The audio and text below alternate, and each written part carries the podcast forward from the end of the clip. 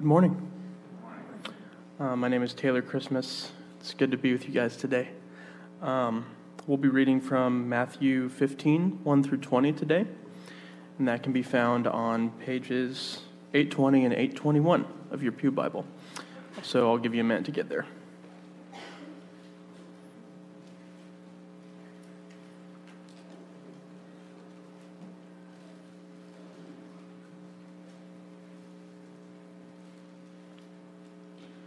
Matthew 15, verses 1 through 20.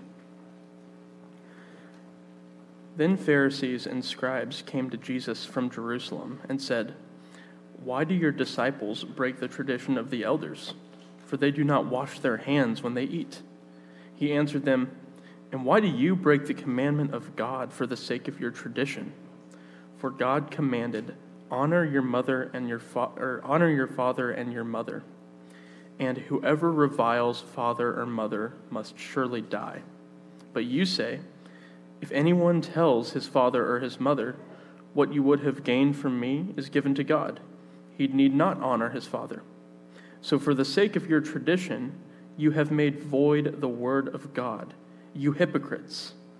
Well did Isaiah prophesy of you when he said, This people honors me with their lips, but their heart is far from me. In vain do they worship me, teaching as doctrines the commandments of men. And he called the people to him and said to them, Hear and understand. It is not what goes into the mouth that defiles a person, but what comes out of the mouth. This defiles a person.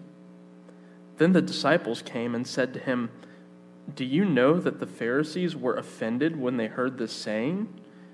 He answered, Every plant that my heavenly Father has not planted will be rooted up. Let them alone, they are blind guides. And if the blind lead the blind, both will fall into a pit. But Peter said to him, Explain this parable to us. And he said, Are you also still without understanding? Do you not see that whatever goes into the mouth passes into the stomach and is expelled? But what comes out of the mouth proceeds from the heart, and this defiles a person. For out of the heart come evil thoughts, murder, adultery, sexual immorality, theft, false witness, slander. These are what defile a person. But to eat with unwashed hands does not defile anyone. This is the word of the Lord.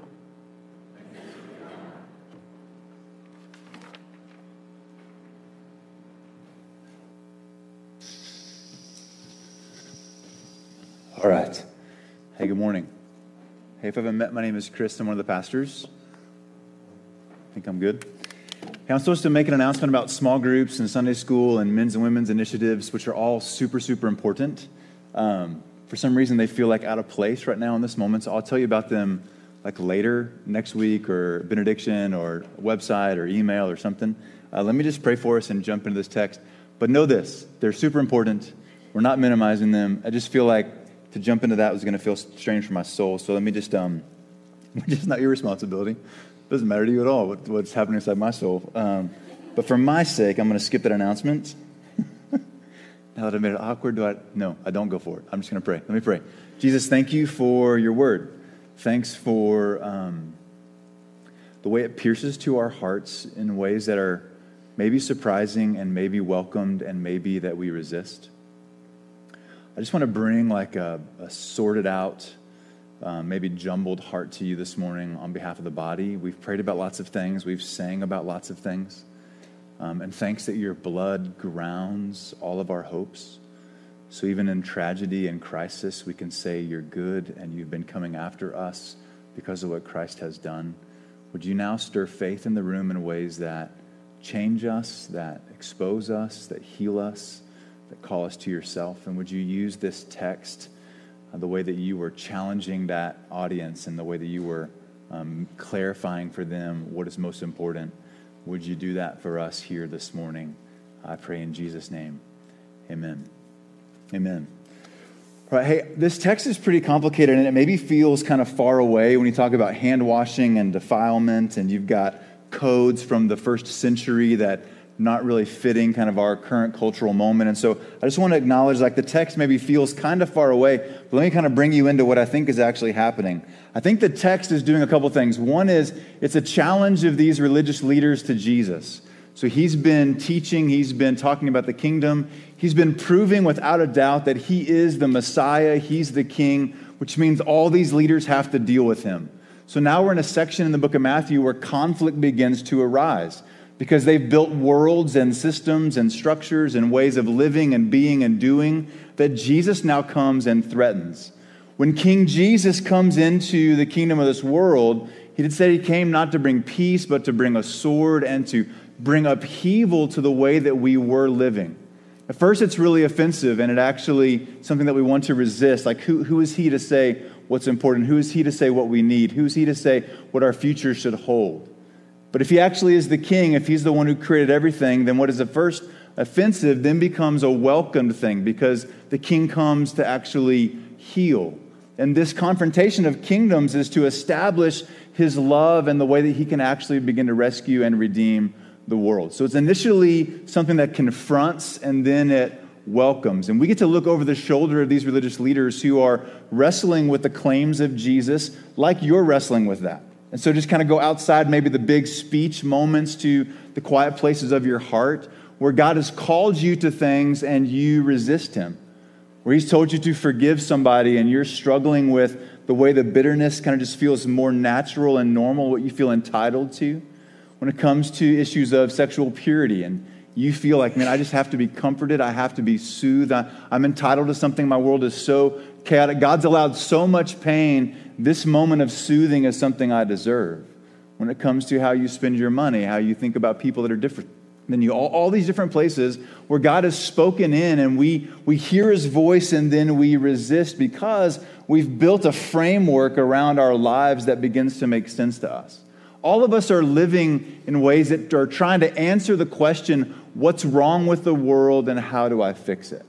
Like, what, what would it mean to go about making things right? And so this text would use the words like cleanliness or defilement. If you can just see those labels as things that are like not the way they're supposed to be. Something that's unclean is not the way it's supposed to be. Something that's defiled is not the way it's supposed to be. So, so you may have probably use the word defiled very often. Maybe moms, you use it to talk about your, your van after your kids have eaten in it. You're like, oh, they have defiled my van. That, like that same idea, right? As a small little metaphor, think about our world or your relationships or your life. And when you say and see things around you that aren't the way they're supposed to be, we could call them unclean or defiled. Okay, the religious leaders have built a system around how to address that issue.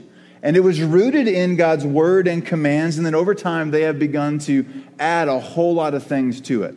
So they have these traditions now that they are holding on to that Jesus is coming and is exposing or is breaking. He, he's exposing that they're not big enough to fix what's actually wrong with the world. So he comes now and confronts not the laws of the Old Testament, but the traditions of the elders we see in verse 2. And before you get too hard on these people, again, just realize what they're trying to do is what you do every single day. They're trying to make sense of their world, they're trying to think about how to keep themselves safe, how to make themselves right, how to live in ways that are meaningful, how to honor like what's most important. These are the questions that are driving, even though they're misplaced, they're what's driving their burdens and desires. Now, they are actually trying to trap Jesus too. His confrontation is actually now bringing a lot of tension. So there's not like a pure only motive here, but there's something that's rooted in like zeal for making things right. These extra laws that the religious leaders were imposing on themselves and on other people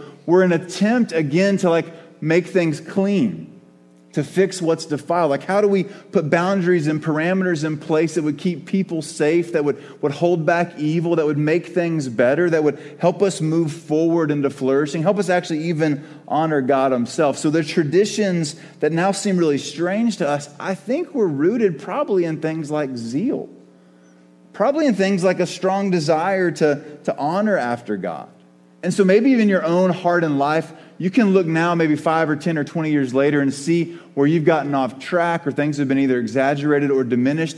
But I bet the things you're clinging to, the things that get you upset, the things you're anxious about, I bet you they have roots in things that were actually good to begin with, like, like safety, like, like being appreciated, like having relationships that matter, like having somebody see you for what you do and how you contribute. Right? All those are, are good things.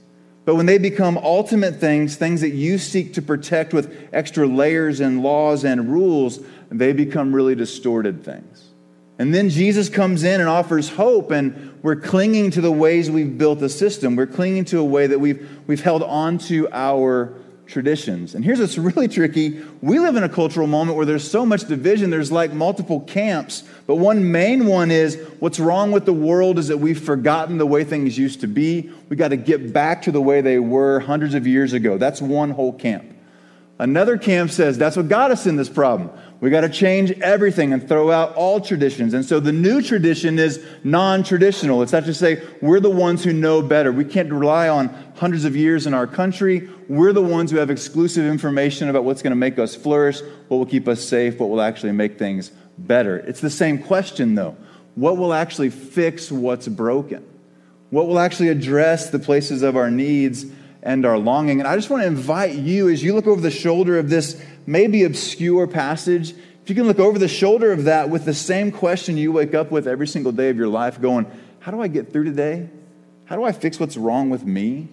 How do I fix what's wrong in my relationships? How do I address the things in this world? I think you can find yourself in this text, right? It's a very specific text in a very specific situation, in a very specific space and time. But I think the application is really broad. And it actually gives you permission to examine your own heart and say, is the things that I'm looking to to make myself okay, to make the world okay, to, to kind of fix what's broken, is what I'm looking to going to be sufficient to actually rescue and redeem? So, so I think the question is a real similar question, even though the context is kind of obscure. I just want to own that. You didn't wake up this morning wondering about ritual cleanliness and what it meant to wash your hands. This is not like a mom telling their kids to wash their hands after they've defiled the van. It's not, it's not that. This is, this is a, a ceremonial cleansing, which would be interesting because Jesus would be seen as unclean from the context in chapter 14, verse 36, where he touched people to cleanse them and heal them.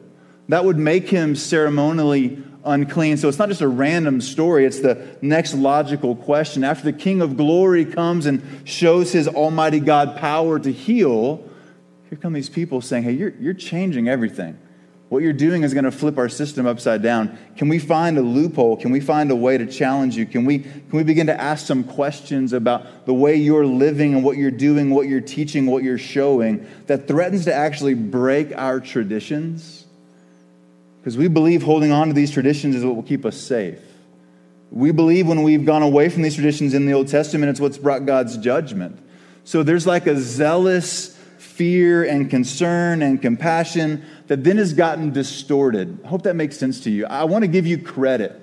The stuff in your life that just feels like a mess, and you find yourself yelling at your kids, you find yourself being selfish with your stuff, you find yourself like holding out on your spouse, you find yourself being jealous of your roommate. In those moments, normally that expression has several layers that get down into something that actually is probably good or, or at least understandable.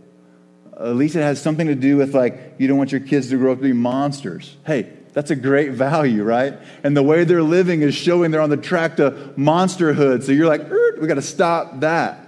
Or you just want to be understood and people keep accusing you of things that you didn't do. And so you, you're going to lash out in ways that are anxious and angry and overwhelmed. I think those outward expressions, they come from somewhere that Jesus actually wants to heal and to touch. And, and I just, I think the scribes, history shows us, were like the most concerned, the most zealous, the most, most diligent.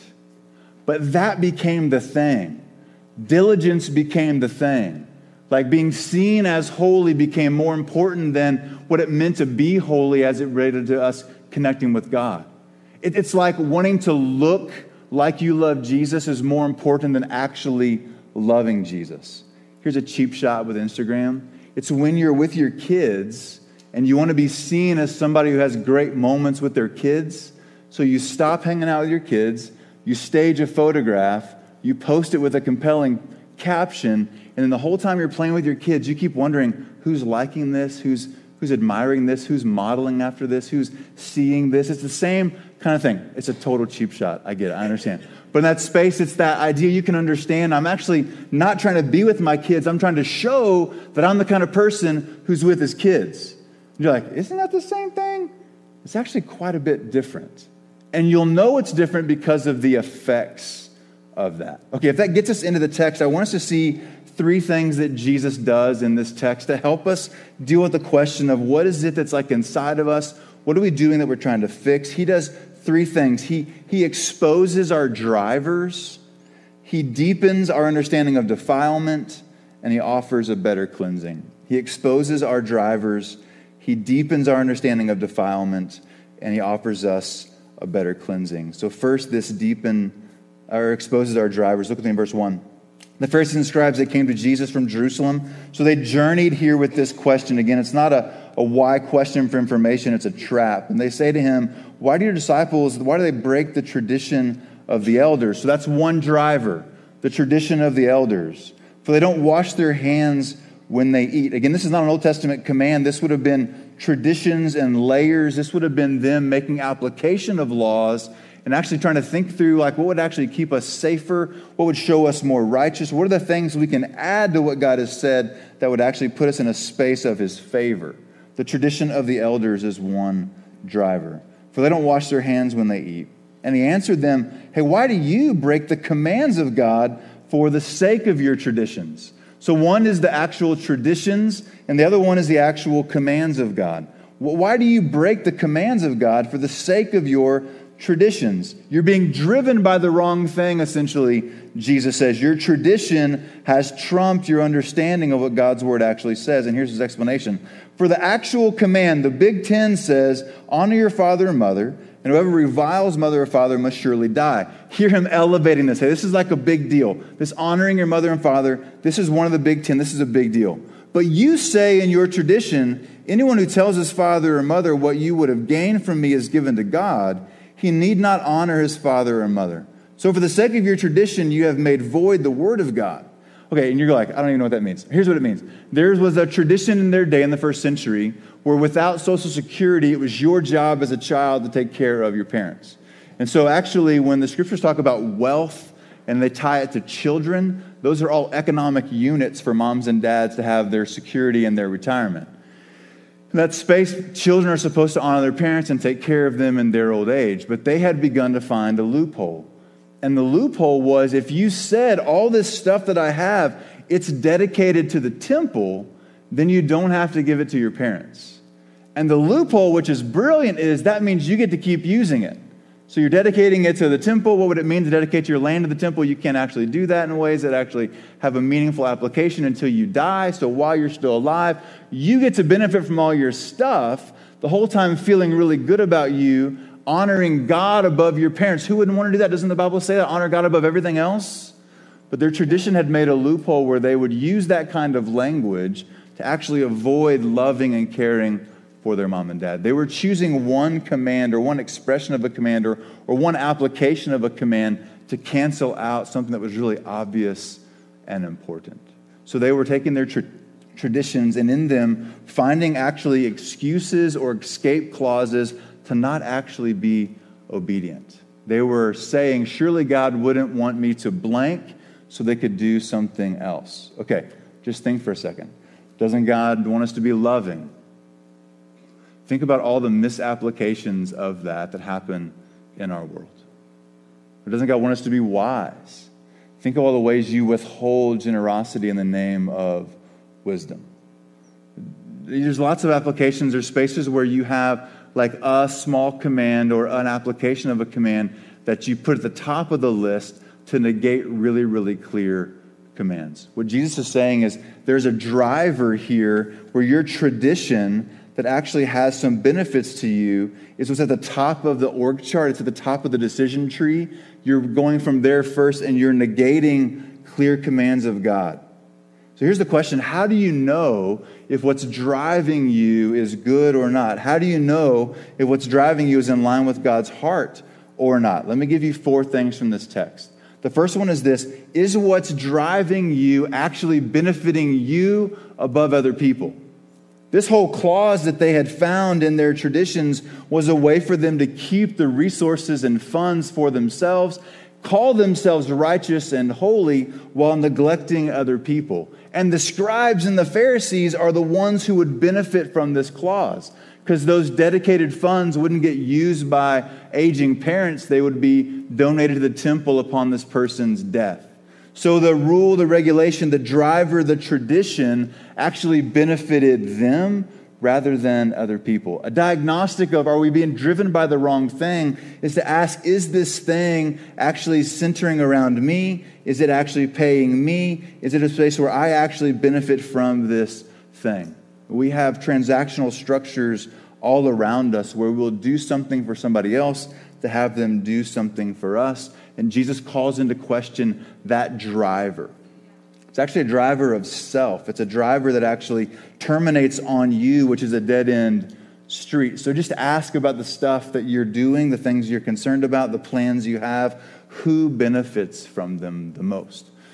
Of course, save for retirement. Of course, do all that stuff. But at the core, when you're asking what's the motivation behind this, if benefiting you is the motivation, you should be curious or cautious or concerned about that driver. The, the second one is this who, who is being pleased or who are you concerned about pleasing with what you're doing? And this is where we come in chapter 7, where he calls them hypocrites. He gives an assessment on this clause they've done, and he says, You hypocrites, well did Isaiah prophesy about you when he said, These people honor me with their lips, but their hearts are far from me. In vain do they worship me, teaching as doctrines the commandments of men. Okay, that text is really clear, right? That you would say something but not actually care about it you would admit to something out loud, but your heart is really far from that. And he's saying, hey, this same thing that you're doing is what was happening in Isaiah's day. I don't think Isaiah was prophesying about this specific moment. He was just saying, hey, this is a common human thing where people worship God with their lips, but their hearts are really far away. And you just have to ask, like, what's going on with that? Why would you do that? Why not just walk away altogether? Why not just, just exit the room and stop pretending? Well, it actually pays and benefits in some ways for you to use and leverage God for your own resources, your own preferences, your own reputation. When you see an Old Testament quote, it's helpful sometimes to just flip back to that. So if you want to flip over with me to Isaiah 29, it's on page 590 if you're in a Pew Bible. If you're on your phone, you can just click for a second. Isaiah 29, this is where the quote comes from. It's actually verse 13 is the quote that he's making here. The second thing I want to kind of put in front of you is a litmus test of what's driving. Not only does it pay for you, but, but asking who is it pleasing or who is it concerned about pleasing. If the quotes from verse 11, I'm sorry, verse 13, let's start in verse 11. He says this And the vision of all this has become to you like the words of a book that is sealed. When men give it to one who can read, saying, Read this, he says, I can't because it's sealed. There's a loophole. Hey, what does the God's word say? Would you break this seal and read it? No, I can't, man. I'm told not to break seals. I can't actually read it. Okay? So then they're going to give it to somebody who can't read, and they say, Read this. And he says, I can't even read. So there's these excuses to hearing what God's word actually says. He says, You're like these people who make excuses why you can't obey, why you can't apply the truth of God's word that is so clear in Scripture, and you choose obscure traditions over those things. You're being driven by obscure traditions rather than God's word. You, you play these games, he's saying. All right, in verse 13, he has this quote because the people draw near to me with their mouth and honor me with their lips, while their hearts are far from me, and their fear of me is a commandment taught by men. Therefore, behold, I will again do wondrous things with this people. There's still mercy, with wonder upon wonder, and the wisdom of their wise men shall perish, and the discernment of their discerning men shall be hidden. God's saying, hey, I'm going to get my way. I'm going to actually still move towards them in mercy. I'm still going to actually expose them. But what caught my attention was verses 15 and 16. He says this Are you who hide deep from the Lord your counsel? You who play hide and go seek from God, you who think you can avoid him, whose deeds are in the dark, and who say, Who sees us? Who knows us? Here we are, it's just our apartment. Here we are in the back room of our house. Here it is, just in my mind. Nobody actually knows. God doesn't actually see what I'm doing. You turn things upside down, he says. Shall the potter be regarded as the clay? that the thing made should say to its maker, He did not make me, or the thing formed say to him who formed it, He has no understanding. In this space, what we see in this Isaiah quote is a fundamental reversal of the creature and the creator saying, Who is pleased is me. I give lip service out loud because it makes me look really good, but my heart actually has no intention to follow after God because I am worshiping me. And the creator is like a potter, and I'm like the clay, but I'm going to reverse that. And the clay is going to say to the potter, You have no rights over me. Where are there places in your life where you're saying, God, you have no right over this?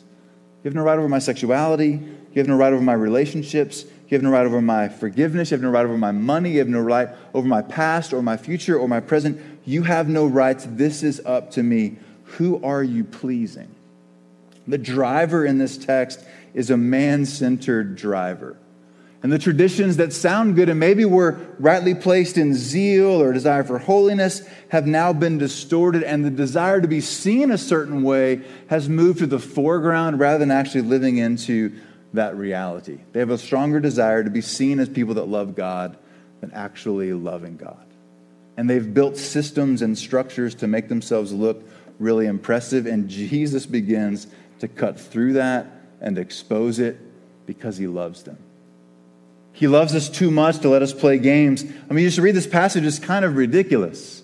And Jesus exposes that ridiculousness, not just to shame us, but to invite us into a real, lasting relationship that could actually bring about redemption. All right, so who, who does it pay? Who is being pleased? The third diagnostic from this text is what is it that upsets you? What are you getting frustrated and feisty and upset about. As Jesus challenges them, we see in verse 12, the disciples come to him and say, Hey, don't you know the Pharisees are offended by what you're saying? I mean, you're challenging their way of life and living, and they're kind of offended by this, Jesus. Which gives us permission just to stop and ask, hey, what is it that like you're concerned about?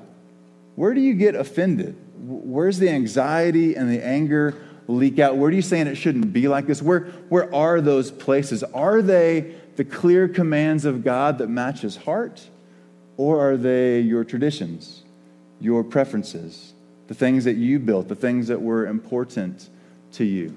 They get offended because the identity they've established for themselves, Jesus begins to question. Jesus begins to push on. Jesus begins to actually expose as a false identity. Hey, you are doing things to please other people, to please yourself in ways that actually will never bring about healing. It couldn't actually bring about cleansing, and Jesus exposes that, and they get offended.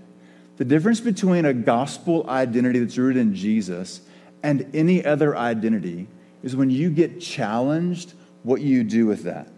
If you get feisty, spicy, salty, anxious, angry, hangry, whatever it is, if you get whatever you get, you know you're defending an identity that you have built, which is which actually can't hold.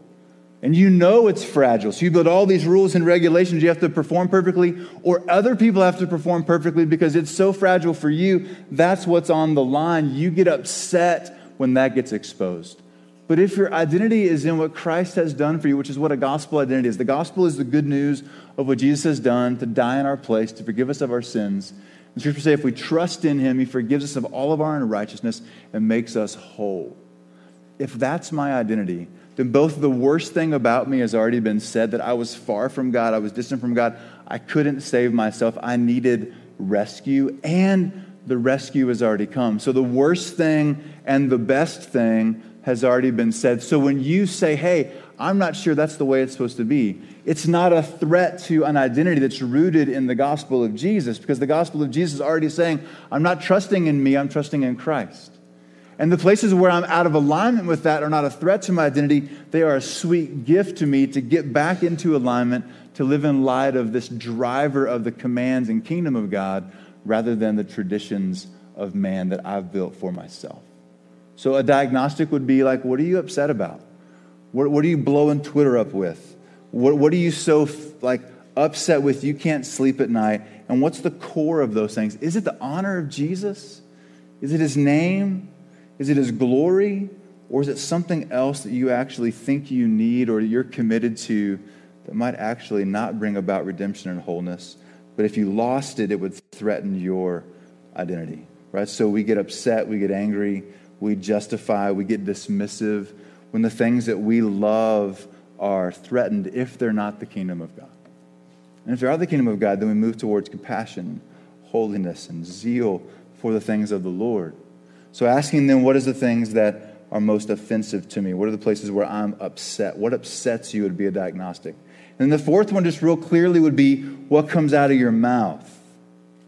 Jesus says in verse 19, out of the heart come evil thoughts, murder and adultery and sexual immorality. These are the big ten theft and false witness and slander. These things come out of us. And our traditions actually are built around like protecting our identity. They're built around our own comfort, our own pleasure, our own performance. And when we are defending those things in ways that murderous words come out and adulterous thoughts are exposed, and places of self soothing has the day, and places where I'm dishonest on the corners and I don't tell the truth and I run somebody else down, those things that come out of me show, even if I'm trying to defend something that I think is actually a core command of God, it might actually be a tradition of man if what comes out of my heart is something that's not in line with the commands of God. Do you see that? When we defend the things of God, the things that are not the things of God, it's a pretty good indicator that we're not actually defending the things of God. So when you are hateful, when, when you are um, belligerent, when you're slanderous, when you're uncharitable, when you're using that kind of posture, when what's coming out of your heart is coming into your mouth onto the internet or over your conversations or in your home or even just in your mind, you have a pretty good indicator that you're not in line with the kingdom of God. You're dealing with some sort of tradition that you're trying to defend. Okay, I, that feels important to me in this day and age where we are so divided and everything is just so loud all the time to just have an invitation to stop and go, hey, what, what am I actually trying to protect? What is it the thing that actually makes me upset? What is the what is the deal that actually I'm so concerned about? What am I what am I praying over? And I hope there are things in your heart that are in line with the kingdom of God. We're, we're not an either or thing. We're always a both and sort of deal. So understanding this gives us a, an invitation just to stop, take a deep breath, examine our hearts, and then bring whatever's not in alignment with Jesus to Jesus and ask for him to heal it. So I don't know what's stirring inside of you. It's probably way too simplistic of what I'm saying. It doesn't fit your exact scenario. I totally get it. But don't miss an invitation to stop and say, are there traditions or anti traditions that I'm holding on to that actually might keep me from hearing the good news of Jesus and applying that to my heart and life? He wants to expose the drivers. You have traditions, and then you have the commands of God. And there's something about the human heart that is able to subvert the commands of God in the name of tradition. We're really crafty. Ah, we have a crafty evil one who loves to take half truths and distort them in our heart. From the very, very beginning, what has driven us to dysfunction is an exaggeration or a diminishment of something that actually is true. What happened at the garden with the serpent with our first parents was a deceiving lie that was rooted in something that was actually kind of true. And in those spaces, that lie spreads, and the distortion of that gets confusing. And so you can stop and just go, hey, have I gotten distorted? Have I gotten confused? Are there things where I'm like really loud about? That actually they serve me and other people. They, they show something about me, not, not the kingdom of God. They actually are upsetting because it's inconvenient for me, not so much about the holiness of God. You can begin to run through a list like that. You could pray through that. And again, if your identity is in Jesus, it's not a threat to your lovability, it's not a threat to your goodness, because Christ is your goodness. And now you get a chance to repent as an invitation to actually move towards wholeness and freedom rather than towards shame. Okay, that's the longest point, I promise. Drivers are exposed. And then what he does is he deepens our understanding of defilement. Starting in verse 10, he, he says, Hey, you, you just been thinking about the outside. Can I actually tell you it's like a way worse than that? You're concerned about ritual washings on the outside, but it's actually stuff on the inside of your heart. So Jesus doesn't say, hey, in grace, don't worry about things that would defile you. It doesn't even matter. No, no. What he does is actually elevates it to show us actually their core issues inside of our hearts. Look in verse 10. And he called the people to him and he said to them, Hear and understand, it's not what goes into the mouth that defiles a person, but what comes out of their mouth, this is what defiles a person. The disciples come to him and they say, Hey, don't you know that the Pharisees are offended when you said that? And he answers, Hey, don't worry. Every plant that my heavenly Father has not planted will be rooted. This is now calling back to Matthew 13. Let them be alone. Uh, let, let, them alone. They are blind guides, and if the blind lead the blind, they will fall into a pit. There's a ton there. We're just going to skip it. Verse 15. But Peter said to him, Explain, uh, explain this parable to us. Are you just talking about like, like bathroom stuff here, Jesus, or what are you actually talking about?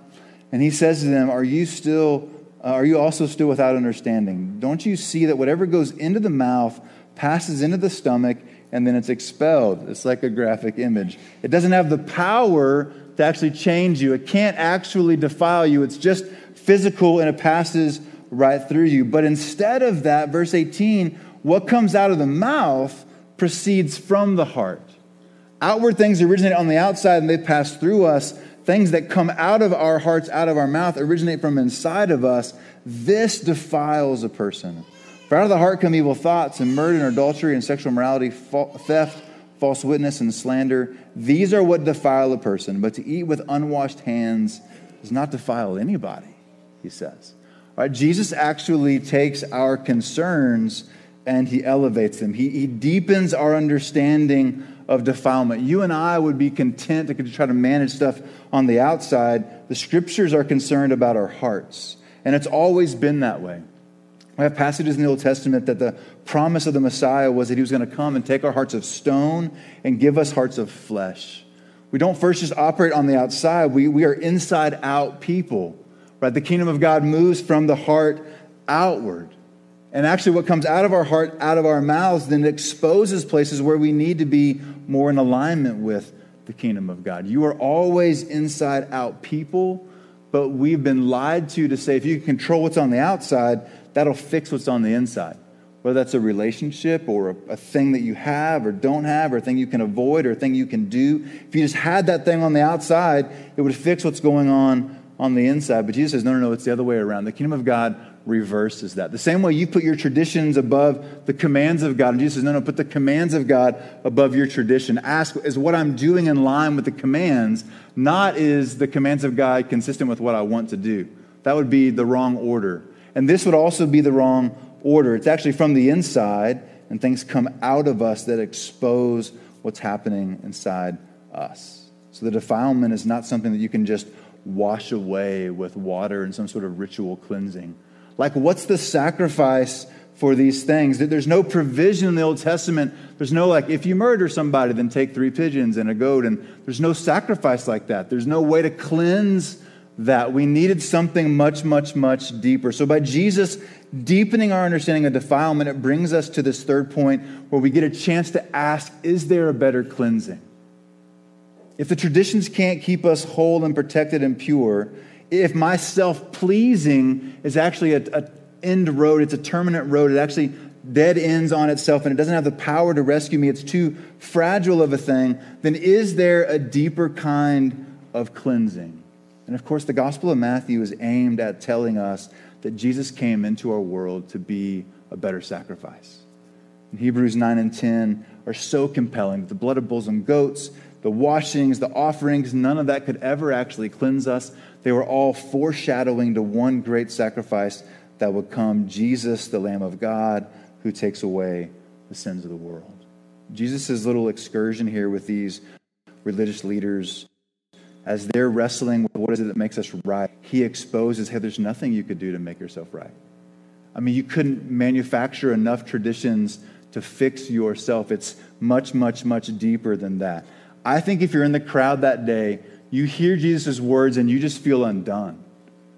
Because if there's enough rules and laws and regulations, then maybe you could go about doing those, which is exactly what the Pharisees and scribes had given their life to. They're going to follow every rule to the T and therefore prove themselves lovable. But what do you do about these things?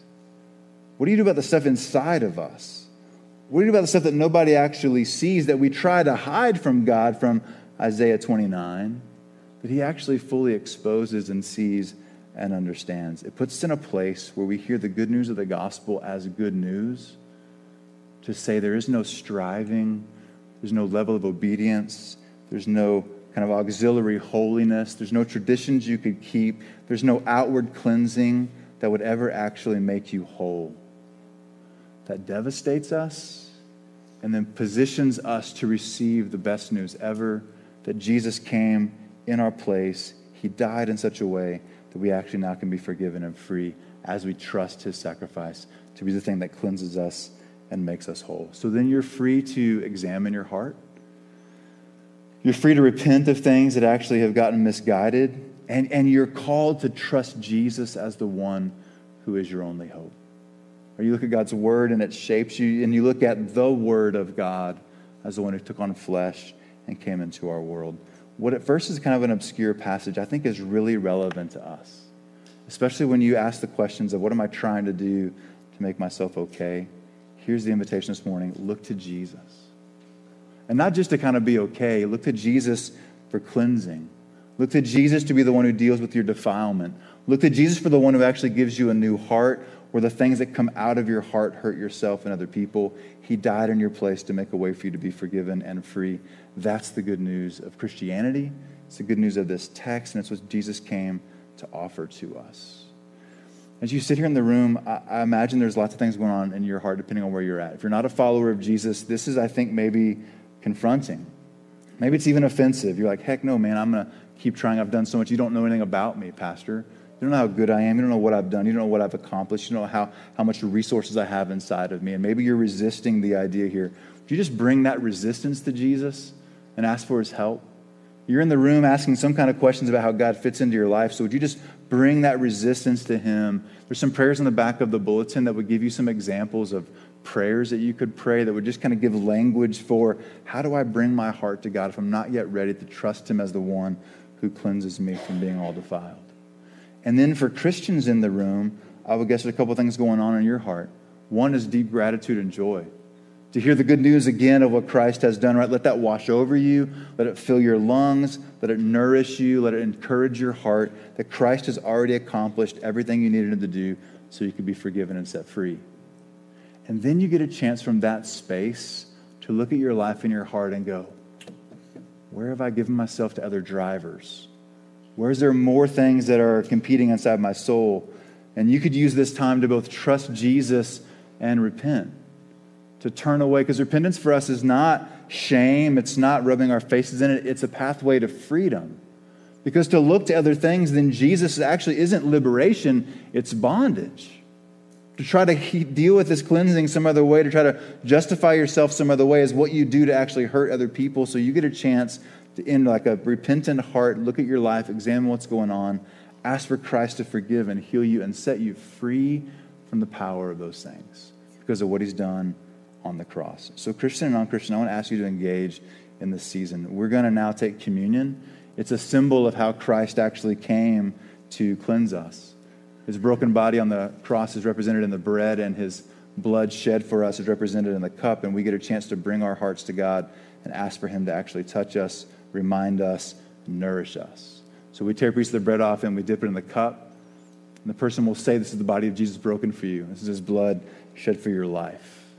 If you're ready to trust him, then come and take communion. If you're not trusting him, there's zero pressure to stay in your seat. But would you earnestly ask God, like if this is true, to stir your heart in such a way that you can interact with him? He answers your questions and you get to move towards him. Would you ask God to move your heart towards him, even if you're not yet ready to fully trust Him. And for those who are trusting Him, I would invite you to take communion. There's gluten free over here to my right, your left. There's also some individual little packets that you can take if that's more comfortable. But let me pray for us, and then we'll take communion. Jesus, thank you for what you did to heal us, to rescue us, to address what's inside of our soul. Thanks for the ways you came to actually do something about what was defiling us. You didn't make us pay it on our own, you made a way of escape. We receive now with joy the promise that what you did on the cross is enough for us. And then would you grant the room like enough capacity to be honest with you where we're struggling to trust that, to believe that, whether it's unbelief altogether or simply places where we need to repent. Would you help us? I've asked in Jesus' name. Amen. All right, come when you're ready.